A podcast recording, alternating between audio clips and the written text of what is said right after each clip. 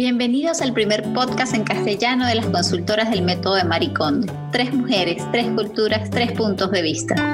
Ordena tres. Hola a todos. Empezamos ahora el episodio 2 de Ordena 3. Soy Luisi Rivas y estoy aquí con Andrea y Luisi. Hola, hola, por acá Andrea. Hola, ¿qué tal? Muy bien, chicas, aquí estamos. Bien, la idea hoy que hemos pensado es hablar un poco del método con Mari y sus beneficios. Como tenemos mucho que hablar sobre eso, que es nuestra pasión, empezaremos hablando un poco de manera superficial de qué va el método y luego en los próximos episodios aprofundizamos más en cada uno de los puntos, ¿ok? Correcto. Eh, cuando pensamos en el método con Mari, no es solo una técnica de organización, porque si piensas en una organización efectiva, sería eliminar cosas, deshacerse de las cosas y decidir dónde ponerlas al final con las cosas que has elegido quedarte. Pero en Marie Kondo hay unos paso a paso, unas cuestiones específicas que seguimos y la primera de ellas, ya hablamos aquí, quiere visualizar el estilo de vida. Antes de todo, pensar quién eres, qué te gustaría, y eso hablamos en el episodio 1. El próximo punto del método con, con, Mari, distinto de los otros, y hablo chicas, pero si hay cualquier cuestión podéis interrumpir y hablamos juntas, ¿vale? Vale, claro. Sería el ordenar por categoría y ubicación, que la mayoría de los métodos que he visto antes y he intentado seguir habla mucho de hoy empiezas por tu armario y mañana harás el baño y luego la cocina. Y una cosa muy bonita de ese método es la cuestión de ordenar por categorías y no por ubicación. Y hay un sistema muy eh, específico del primero, empiezas con las ropas, luego pasas a los libros, luego haces todos los papeles de tu casa, después de los papeles pasas a Comono, que es todo lo demás que tienes en tu casa, que no sea ropas, ni libros, ni papeles. y por fin, las cuestiones sentimentales, todos los ítems sentimentales. Y ahí entran las fotografías, las cartas de amor, los objetos que pertenecían a personas que amamos y ya no están más en nuestra vida. Muchas veces ropas o cosas que tienen algo muy linkado al corazón, que no, no son solo ropas, tienen mucho más ahí involucrados. Valor, sí. Valores. Y ese, esa etapa, ese sistema que ha creado Marie Kondo cuando ha inventado el método con Mari, a principio puede parecer un poco, pero ¿por qué haces la ropa? Luego, ¿por qué no salta luego a los papeles? ¿O por qué no haces la cocina? Ese sistema tiene algo mucho específico que es que mientras pasa por cada uno de los puntos, comprendes mejor el sentido de los objetos para ti y realmente que deseas mantener. Y para eso hay en cada una de esas fases la cuestión de tocar a los objetos. ¿Sentís mucha diferencia en eso cuando haces el paso a paso con un cliente? Que a medida que vas por cada categoría y contactas con cada objeto, cómo el proceso se queda más fácil. Totalmente. ¿Lo percibes? Totalmente. Es un proceso como de entrenamiento y por eso consigo yo, aunque a mí nunca me lo han explicado así, yo creo que, no sé si ustedes me dirán, si se lo explicaron así, el por qué es así la historia. ¿Por qué comenzamos con la ropa y terminamos con los objetos de valor sentimental? En teoría, en, en uno de los libros, Mari dice que la ropa es como lo más fácil. Yo he tenido en experiencia clientes que la ropa es lo más difícil. Que la ropa no, e, el primer paso con la ropa la asocian con objetos de valor sentimental y les cuesta mucho más desapegarse. He tenido clientes con que los libros, por ejemplo, es más sencillo. Hay otros a los que los libros es la categoría más compleja. Y yo mantengo siempre que el orden es un concepto personal y a pesar de que el método Gomari establece que se inicia por ropa, lo que Luis acaba de comentarnos, eh, creo que es muy importante comprender que el para qué al final es tenerla, desarrollar como la afinidad para identificar de manera como certera cómo se siente un objeto cuando me inspira felicidad, cuando me conecta con algo vibracional interno que me hace sentir y estar bien. Sí, lo del, lo del orden y, y, con qué empezar. Bueno, para mí hasta ahora casi siempre ha tenido sentido empezar con, con ropa, porque bueno, por lo menos en, en, con las clientas y con mi familia, con amigas, con quienes he hablado de eso, sí que ordenar ropa es algo más común, es como más algo mm, aceptable y, normal, ¿no? En, comillas. Y además, y con la idea de cambio de armario y tal, y además, ropa es, bueno, suele ser, claro, no siempre, pero suele ser aquellas, porque está claro que no elegimos ropa por su uso completamente mm, objetivo, racional, solo funcional, ¿no? Que eso, que nos trae, por eso vamos de compras y elegimos cosas nuevas y a veces no queremos las cosas que nos gustaron hace un mes, porque es, es un apego también emocional necesariamente, aunque no siempre llega a ser de verdad formar parte de la categoría sentimental. Pero de ahí es la, la, idea de, de, los pasos de tipos de cosas, es, es, la idea es esta, empezar con lo que es más fácil saber si te trae alegría o no, si te da estos sparks, ¿no? Y luego seguir con las cosas con las cuales es más difícil, acabando con lo sentimental.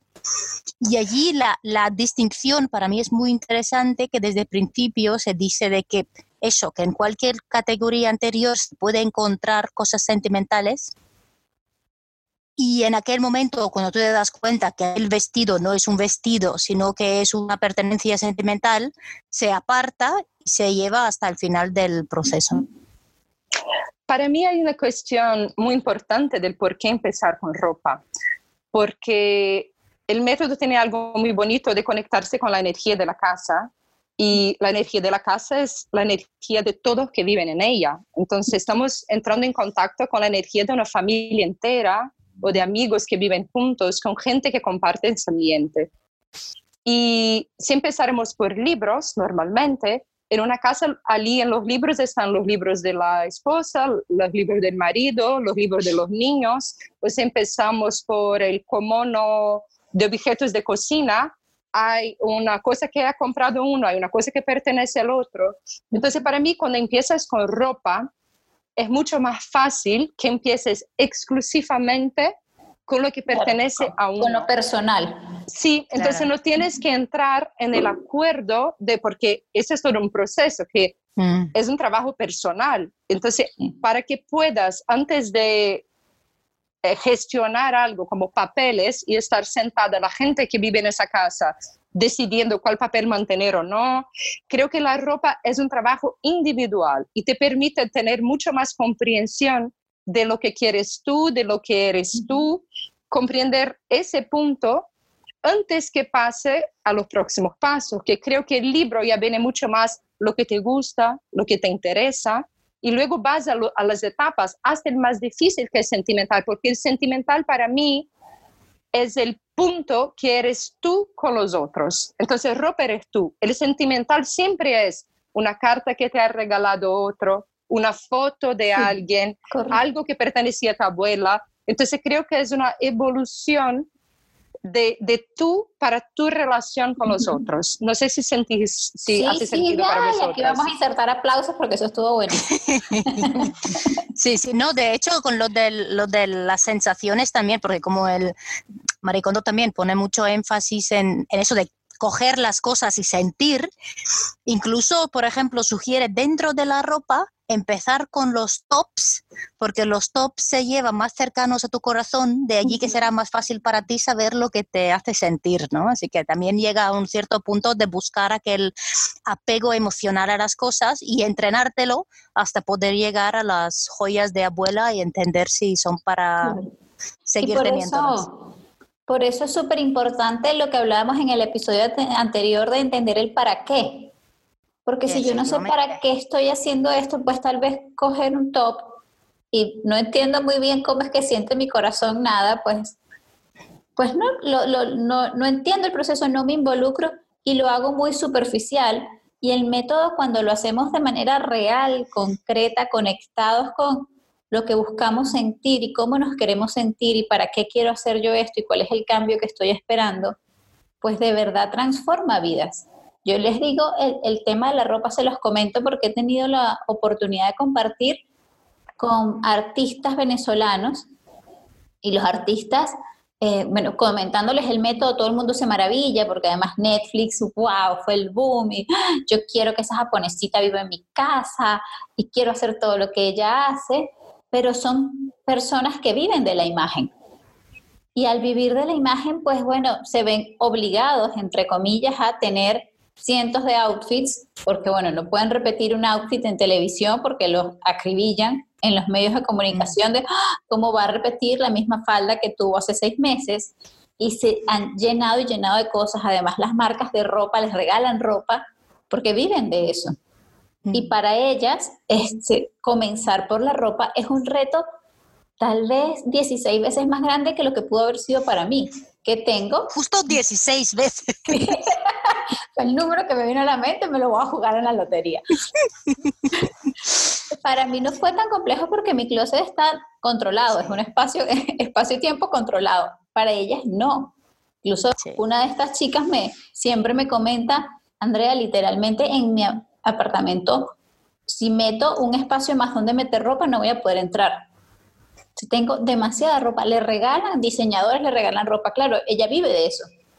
¿Y cómo sí, porque... el método en ese caso es complejo? Mm. Porque la ropa en este caso, y, y, esas son las particularidades del método, la ropa es un objeto de trabajo.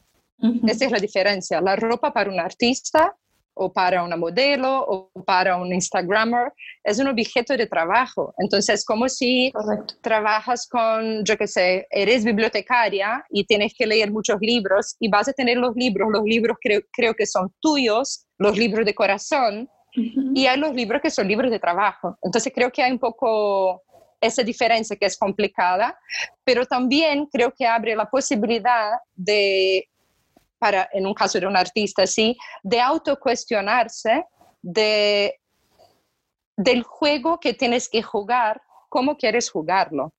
Correcto. Porque tienes una la, la, princesa de Wales, que no me acuerdo el nombre, Caterina, la esposa de Príncipe William. Eh, no, ella se llama... Ayúdame, que yo con las Ay, familias reales soy la peor. Sí, no. yo me voy a acordar y te voy a decir. Y ya, ella se repite la, la, las ropas sin ningún problema. O sea, de también cuestionar eh, eh, el juego que jugamos de consumismo de imagen, cómo quiere participar en ello. Entonces, que te envíe la marca. Eh, me acuerdo de una artista brasileña que decía eso, que desde que se había vuelto famosa, se gastaba muy poco. A ver, Caterina, la encontré sí. aquí, Caterina, y la duquesa de Cambridge. y esa artista brasileña decía que desde que se había vuelto famosa, se gastaba muy poco, se gastaba muy poco, porque recibía en su, caja, en su casa cajas de relojes, cajas de cosméticos, cajas de ropas, no tenía gasto ninguno. Pero creo que incluso de eso, de que cuando recibes una caja, selecciones dentro de lo que has recibido que de verdad te gusta. Y sí. hacer un trabajo así, de dentro de tus objetos de trabajo, seleccionar lo que te gusta más y, y, repensar la cuestión de no poder repetir, repensar la cuestión de que se viene a una, un programa de televisión a filmar tu closet, que tienes que tener un closet de como había un programa en, en MTV americana en los 2000 que iban a la casa de los artistas americanos, los rappers, y sí. enseñaban esas casas enormes como de, yo qué sé, Kim Kardashian, me imagino, y de repensar que eh, es eso, ¿sabe? Es necesario para que Claro. Eh, eso hay que ser parte de ti fundamentalmente y ya salí totalmente no, del método y, con Mari y aquí estamos hablando de la vida. No, una, pero tanto de ropa. De cava, por favor, y ya hablamos más. No, pero lo de la ropa es igual que lo con los libros, porque yo más también, a lo mejor por moverse con, por, por ámbitos más académicos, encontraron también eso y, y sé que hay mucha gente que para, para quienes libros es, bueno, tiene tantos otros sentidos, son tanto marcas de estatus como marcas de tu intelectualidad y tu inteligencia y el, el, tipo de decoración que tú quieres en tu salón, ¿no?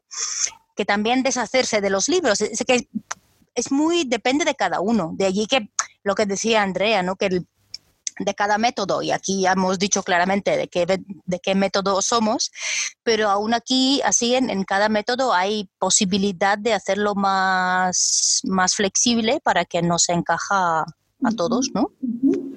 Y yo creo que ahí está en todo lo que hemos conversado en estos minutos, creo que queda como muy claro la importancia del acompañamiento en el proceso. Porque tal vez por mí misma pues me paro frente a mi closet y digo, wow, ¿y ahora qué hago? ¿Y cómo se come esto? ¿Y por dónde le entro? Y para eso es que nos formamos nosotras, para poderles brindar ese, no solo ese soporte técnico de, oye, se dobla así, que es la parte como más famosa del método, cómo doblar la ropa, este, sino lo real y lo profundo detrás por dónde vas a comenzar, cómo lo, qué es lo que tú quieres, cómo lo quieres, para qué lo quieres. Oye, y si tengo este caso de que tengo mucha ropa, bueno, esta diferenciación que Luis acaba de hacer de, son objetos de trabajo es súper valioso y tal vez yo sola no lo pude haber visto. y, y, eso es interesante de tener a alguien totalmente fuera de la situación mirando Hablaba con un amigo ese fin de semana y él es aficionado por libros y su mujer me decía, es que no puedo todos los días suena la puerta y es el cartero con cuatro libros más, cinco libros más, yo no puedo más. Y él además compra muchos libros antiguos mm. y tiene una pasión tan grande que tiene, por ejemplo, una, tiene una niña y un niño, tiene unas maletas antiguas donde pone los libros para que la niña lea en el futuro y libros para que el niño lea en el futuro. Y hablando con él, empezamos a hablar de la raíz de eso, del por qué. Y al final me contaba que era su papá que murió cuando él tenía seis semanas, que era coleccionador de libros. Wow. Entonces son esos puntos de conexión de igual de lo que tengamos de comprender eh, el porqué de poseer las cosas. Chicas, vuelvo aquí un poquito al próximo paso del método, ¿ok? Porque nosotras es que hablamos demasiado. Nosotras tenemos que ordenarnos porque si no... Entonces aquí estamos hablando, hablamos primero del paso a paso de entrar en contacto con las cosas y eliminar las cosas y descartar y seleccionar de lo que quedamos. Y luego el próximo punto que me encanta del método es cuando piensas en decidir dónde ponerlas, cuando miras normalmente dónde voy a poner las cosas en mi casa. Entonces, cuando empiezas a mirar muchos eh, Instagrams de organización o videos de YouTube que hablan de organización, te dicen, pues es así que se organiza, las braguitas se ponen así, los vasos en la cocina se meten así. Y lo que me encanta en el método es que es algo muy específico, muy personal, muy individual, que cada uno va a escoger dónde va a poner las cosas de acuerdo con el sentido que hace para uno mismo. Entonces, cuando mientras vas haciendo el proceso, la maratona de organización, nada tiene sitio definitivo y eso me gusta, que vas mm. organizando y donde pones las cosas, nada es definitivo. Y luego cuando termines la organización de toda la casa, al final del todo, es cuando empiezas el trabajo de realmente pensar dónde te quedará cada cosa que todo se queda aparente y que todo eh, sea dispuesto con respeto. Eh, recibí una pregunta sobre el link entre el método con Mari y el Feng Shui, si tenía conexión. Y para mí hay una conexión en el punto de energía, que esté en la casa y que sientas cómo está la energía de la casa. Cada rincón si está en la mejor manera que podría estar para ti. Pero el Feng Shui es muy específico en, la entrada de la casa, yo que sé, sé casi nada del Feng Shui. Bueno, pero incluso, Luis, creo que eso podemos sacar un capítulo. Podemos invitar a una especialista en Feng Shui y que nos eche el cuento. Porque cuando hablaba, por ejemplo, que entras en la casa y tienes que poner un espejo o que en ese rincón hay que poner una planta. Lo que me gusta de Mari es que entras en la casa y que para uno es importante tener la entrada de la casa y sientes por energía que va en cada sitio. tal vez lo, que, lo que voy a decir es una barbaridad, pero es como ¡Ah! mi propio feng shui. Eso es, no, no, no. Es, es, es, algo personal, porque el Feng Shui tiene los puntos establecidos y funciona y es muy bonito. Pero lo que me gusta de y que te da la libertad de sentir qué vas a poner en cada rincón. ¿sí? Después de esto, ningún profesional de Feng Shui va a venir a hablar con nosotros. Ay, ay. No, pero para mí es incluso de que lo que tú dices, que, que con Marín insiste mucho en que todo el orden es pasajero, que es mientras vas haciendo la fiesta, ¿no? Pero incluso después, a mí me ha ayudado mucho que incluso después, cuando tú ya asumes que has hecho tu maratón y que has llegado a un nuevo equilibrio, incluso entonces puede ser pasajero porque tú en cualquier momento puedes tener una otra onda, digamos, y un día entrar y ver aquella planta y decir, no, yo creo que ahora tiene que ir allí. ¿no? ¿Sabes? Que incluso así todo siempre seguirá fluyendo porque nosotros como personas vamos cambiando, creciendo y, y nuestro feng shui personal va cambiando. Y Luis, has comentado algo una vez que hablábamos que me gustó, que es que se tiene una imagen de una rigidez muy grande en el método. Entonces hay que seguir mm. ese sistema. Pasa una idea de que sea rígido pero al final es de lo más flexible porque es de cómo, cómo cada uno vea eso, ¿sabes? Y eso creo que lo que más me gusta, que tener la, la flexibilidad de lo que sientas tú. Y, y, esa conexión contigo, con tu sentimiento, para mí es lo más bonito del método, es el principal, que es encontrarte, encontrarte a ti mismo claro. mientras organiza tu hogar. Claro, y por eso el paso a paso que comentábamos hace un ratico, por eso comenzamos con la ropa y vamos evolucionando para poder conectarnos con ese sentir que es el fin último del método, que cuando tú entres a tu casa, todo lo que tengas a tu alrededor te haga sentido en algo, te genere sensación de bienestar. Hay objetos, que eso no sé si a ustedes les ha pasado con algún cliente, pero a mí me ha pasado, que son esos objetos que no, bueno, dicen, no me dan ni frío ni calor, pero lo necesito. Yo necesito tener un taladro en mi casa, porque no sé, lo necesito para instalar cosas porque me estoy mudando. ¿Qué hago con esto? No, lo honras por la función que cumple en tu vida, porque es una energía que te está ayudando a que tu vida sea más sencilla. No necesariamente todo lo que tienes a tu alrededor te va a inspirar felicidad, por el objeto per se. O sea, no, yo no, a mí no me inspira felicidad una, una escoba. ¿Ustedes saben lo que es una escoba? ¿Cómo le dicen ustedes? Sí, sí. para barrer. Sí, escoba, escoba, escoba. para volar por las noches. Mismo castellano. no me inspira felicidad una escoba, pero sí me inspira felicidad tener mi casa limpia. Y yo puedo tener mi casa limpia gracias a la escoba. ¿Ves? Claro. Y me inspira felicidad el rincón que tengo en mi casa cómo tengo organizado los productos de limpieza, cómo tengo almacenado los productos, eso para, para plegar cuadros en la pared, eso es para fixar, arreglar las Arreglar. El rincón, cómo lo tengo organizado, es muy es agradable y, y, se puede encontrar el placer por eso también. Como el, el ambiente que creas, no lo voy a poner en el medio de mi salón, pero el ambiente que tengo para eso, que lo, lo haga de manera que te traiga placer también. Correcto. Chicas, ¿algún punto más? Hoy hablamos todo, todo, todo del alma. ¿Qué sentís? Yo, Guardamos un poquito para, para los próximos, ¿no? Porque si no, ya no, si vamos con todo. si nos dejan hablando, nosotros hacemos un solo podcast de seis horas con tres botellas de cava y ya se acabó el podcast. Y ya está. Y pedimos a la gente que nos oiga que envíen tus dudas, preguntas, si hay algún capítulo especial, un episodio especial en algún tema que les gustaría escuchar, que, que nos envíe. Y que aquí estamos para contestar, ¿vale? Y muchísimas gracias por estar con nosotros. Nos vemos en el próximo episodio. Un abrazo grande. Chao, chao. Chao, chao. Adeu. Síguenos en nuestro Instagram, arroba ordena3podcast y las cuentas individuales. Encontrarás a Andrea en arroba soycurishi, a Luise en arroba un armario verde y a Luis y Rivas en arroba Lu Rivas.